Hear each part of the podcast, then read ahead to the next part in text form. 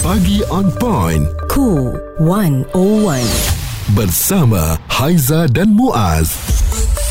Apa yang kita nak beri tumpuan di sini apabila berlaku obsesi yang keterlaluan ini boleh kita lihat cenderung kepada masalah mental betul ataupun tidak. Ah, contohnya macam ah, cerita ah, penghendap eh Muaz eh penghendap Akasia Mardiana di arah jalani pemeriksaan di Hospital Bahagia ah, daripada Mahkamah Magistrate ah, memerintahkan bekas pereka sambilan yang berdepan tuduhan menghendap dan melakukan gangguan berulang terhadap jurugambar tersebut uh, menjalani pemerhatian psikiatri di Hospital Bahagia Ulu Kinta Perak. Ah, jadi kalau kita lihat di sini, adakah obsesi keterlaluan dalam kategori masalah mental? Ya, saya rasa mungkin uh, oleh kerana bila kita terlampau obses kepada seseorang sama ada kita dapat ataupun tidak, Ya. um, ianya akan menyebabkan kita akan mengalami kemurungan lah eh. Sebab um, yelah menyukai tak semestinya memiliki. Ya, kan? Ah, dan kita- tak kita- dibalas pula ya, tu. kita bebas untuk menyukai sesiapa saja tapi ada limitnya. Ya, Ah, bagi saya sebegitu kan sebab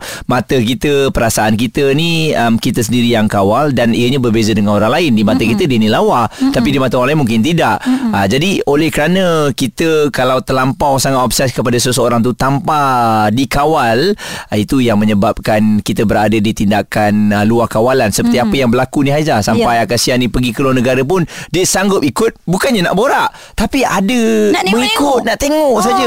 Kan. Jadi untuk anda yang mendengar kita ni, ada tak pengalaman yang anda ni sebenarnya obses kepada seseorang mm-hmm. ya tapi tidaklah melampau. Mungkin mungkin anda tak nak mengaku sebenarnya kan. Mungkin juga dengan obsesi orang lain terhadap anda, anda terganggu. Boleh mm. share bersama Haiza dan Muaz di 0377225656 atau WhatsApp 0172765656. Macam Haizah sendiri ada tak orang obses? Saya rasa macam ramai je. Ah. Yang um, psycho lah maksudnya.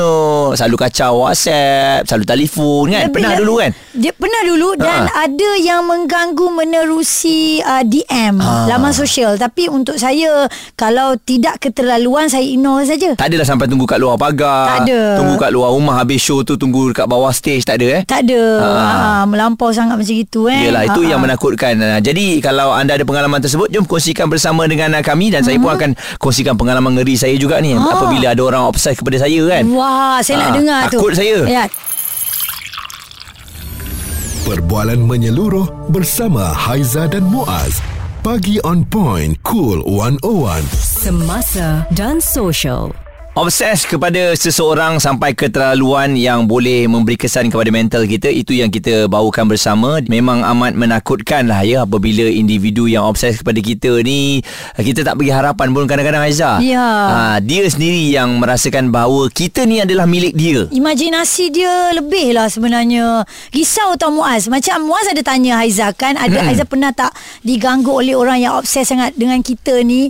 Saya tidaklah sampai ke arah itu Tetapi walaupun sikit-sikit Boleh membuatkan kita rasa tak senang Kita rasa tak selesa tau. Membuatkan kita kalau boleh Nampak orang tu kita dah tahu dah Ya. Kita akan belok tempat lain Nak lalu tempat lain. Kan Ha. Menyebabkan kita lari pula daripada dia. Mm-mm. Puan Khairiah Abdul Razak Pegawai Psikologi UIA Bersama dengan kita. Puan bila sebut mengenai obsesi ni kan Perkara yang Saya rasa kita di dalam diri ni Susah nak elak puan. Menyukai uh, orang lain Ataupun menyukai seseorang tu Bukannya Kita boleh kawal kan. Dia ni kadang-kadang datang secara tiba-tiba Okey, uh, sebenarnya uh, dia ada beza. Kalau kita minat tu memang ada normal lah maksudnya uh, kita suka macam misal, misal katalah kita minat artis kan, kita suka someone public figure.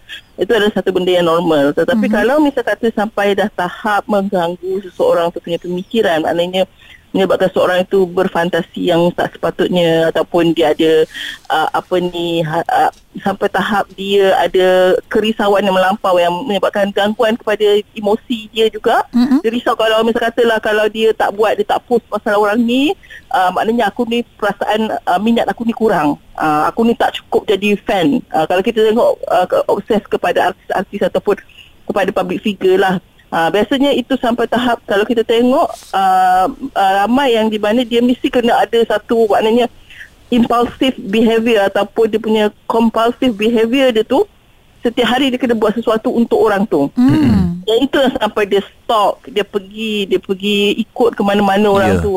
Uh, itu yang bahaya dan itu memang tidak normal mm-hmm. dan perlu dirawat. Dan Ya. puan yang lebih menakutkan kita, okey, ni kita lihat kepada orang yang kita tak kenal, kita obses kepada dia. Obses kepada pasangan ni puan. Ini juga memberikan tekanan kepada kita tahu. Maksudnya yang dah berkahwin, kita terlampau obses dengan pasangan kita sampai dia nak pergi mana pun kita jadi tak selesa kan. Hmm. Ha, kita tanya dia dan akhirnya memberikan kesan kepada kita, kita termarah dia sebab kita obses dengan dia. Ya betul itu pun sama juga sebab apa bila kita obses kita rasa kita, dia ni dah kita punya Hmm. dia ni dah macam ni kita kena tahu sentiasa apa yang dia buat. Kita pun ada rasa kerisauan di mana masa macam mana kalau kita kehilangan dia. Hmm. so kadang-kadang tu bila dia keluar tu kita dah bayangkan bukan-bukan. Uh, itu memang obsesi ni dia boleh menyebabkan kita mempunyai kerisauan yang melampau ataupun uh, kata dalam bahasa Inggeris intrusive thought ataupun disturbed thought. Yang maknanya dia datang uh, selalu consistently kita akan fikir oh dia pergi mana? Dia kat mana? Dia selamat ke Ah begitu juga bukan dengan pasangan saja dengan anak pun sama juga tanpa Ya. kita jadi protect melampau kita Mm-mm. mengongkong anak kita so itu sebenarnya memberi kesan kepada diri kita dan juga kepada uh, kita punya orang sekeliling lah orang yang kita sayang. Mm-mm, jadi overprotected pula eh? Orang nak bergerak pun Semua tak boleh. Sampai kadang-kadang mengganggu kerja kan Puan kan? Ya, Ah, Jadi Puan Kalaulah kita dapat melihat Tanda-tanda sebegini Apa agaknya yang perlu kita lakukan? Contoh paling dekat pada pasangan lah Yang orang luar ni kadang-kadang kita buat tak tahu je kan Kita boleh elak Pada pasangan ni macam mana kita nak slow talk dengan dia Okey, untuk pasangan ni sebenarnya kita boleh um, pa- pasangan tu sendiri boleh out ataupun mula-mula tu buat secara berga, apa gradual lah maksudnya berperingkat. Uh, misalnya kata mula-mula dulu dia selalu kena update ke apa ke tapi mm-hmm. kita kena fahamkan. Kita kena explainkan, tunjukkan sebab apa dia punya yang berlaku dalam pemikiran kita ni, pemikiran kita ni nak satu benda yang apa ni bukti tau. Kalau mm-hmm. tak ada benda tu yang tangible benda yang kita boleh nampak ni dia akan lagi uh, fikir bukan-bukan. So pasangan ni sendiri kena buat okey tunjukkan bukti dulu mula-mula tapi lama-lama tu kena lepaskan Hmm. secara perlahan-lahan. Ya. Okey, uh, yang tu satu lepas tu kena explainkan you ni dah macam I nampak macam dah obses ke.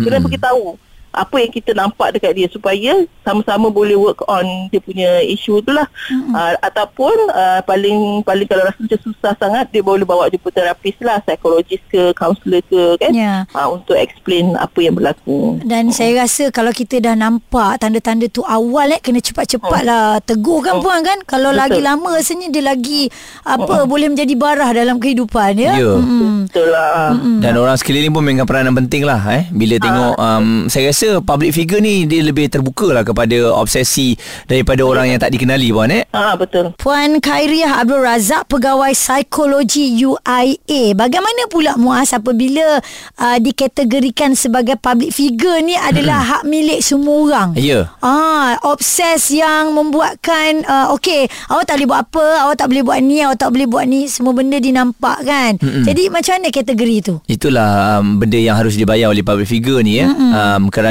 anda merupakan menjadi milik kepada semua katanya tapi uh, public figure pun Ada ada, hak. hak. dan juga privasi masing-masing. Yap. Responsif menyeluruh tentang isu semasa dan sosial. Pagi on point bersama Haiza dan Muaz. di Cool 101.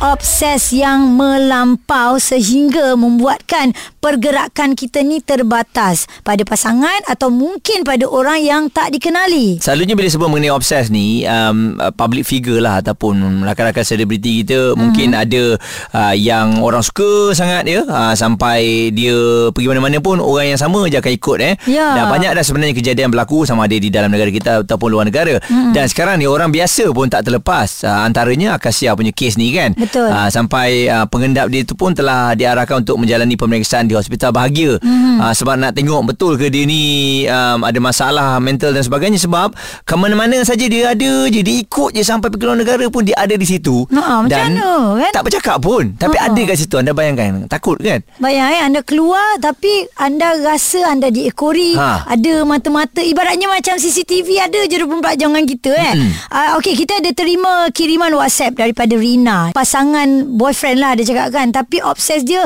melampau sampai dia cakap memuji saya terlalu terlalu sangat Oh, dia kata. Okey. sampai saya pun jadi rimas dia cakap kan.